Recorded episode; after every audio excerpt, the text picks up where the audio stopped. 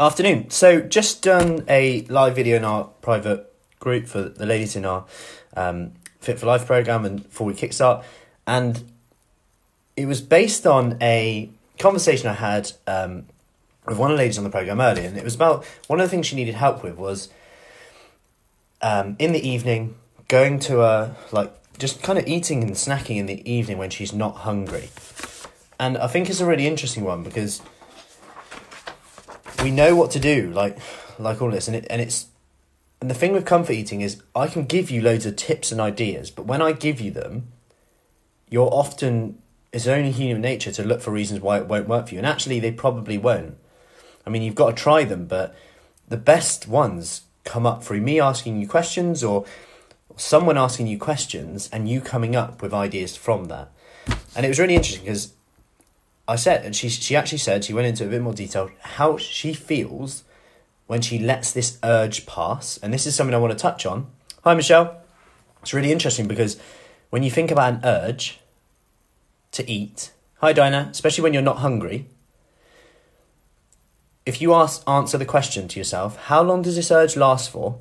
Most of us can't actually tell it, tell ourselves because we don't actually let the urge urge ever pass, or see if it is just first.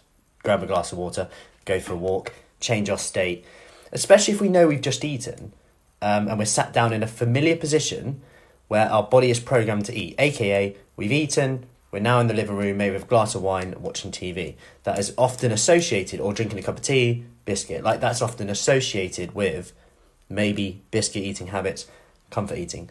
So, what, going back to what she said was, you know, how I feel when I let this urge pass is really amazing. Hi Norma is really amazing. I feel proud of myself. Like, and if, if we write these down, like, like so, if I was to go through it, and if you actually had a list, like how I feel when I let it pass. Like, yeah, some people, she was saying things like proud, feel good about myself, don't feel like stuffed and uncomfortable. Compare that to how I feel if I comfort eat.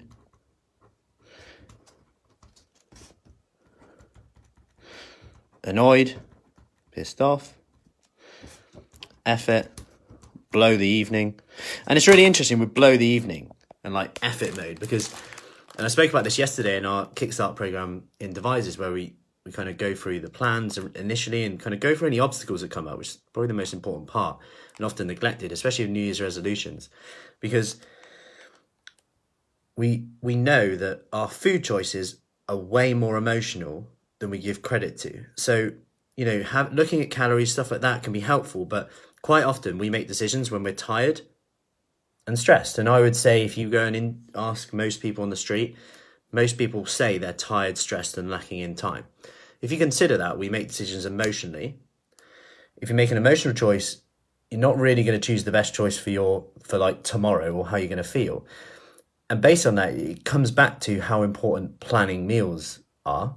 One, but also two, just knowing and telling yourself this that if you have one poor night's sleep or you're a bit tired, and which most people will, you'll have at least one night's sleep where you're just horrendous a week Know that your brain will perceive food, especially sugary, fatty, or cake or sweets, chocolate, as more rewarding than they actually are. Okay, so I'll, repeat that.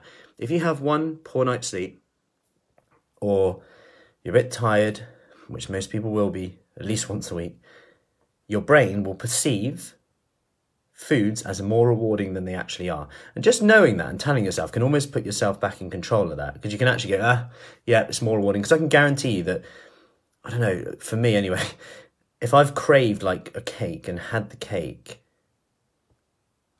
yeah, sometimes like it might, you know, if you if you really want it, obviously give yourself permission to have it. But quite often when in a scenario we can actually cause to having another and another and another. And I won't go into that too much now because sometimes that can be from just a poor relationship with food. For example, restrict something enough times and you'll want it more and more. Okay. And that's something that we talk about a lot is actually having a list of foods that you call bad and actually eating one of them. when you're not tired and stressed. Because here's here's the interesting part: is quite often a lot of these so-called bad foods we only actually eat when we're tired and stressed.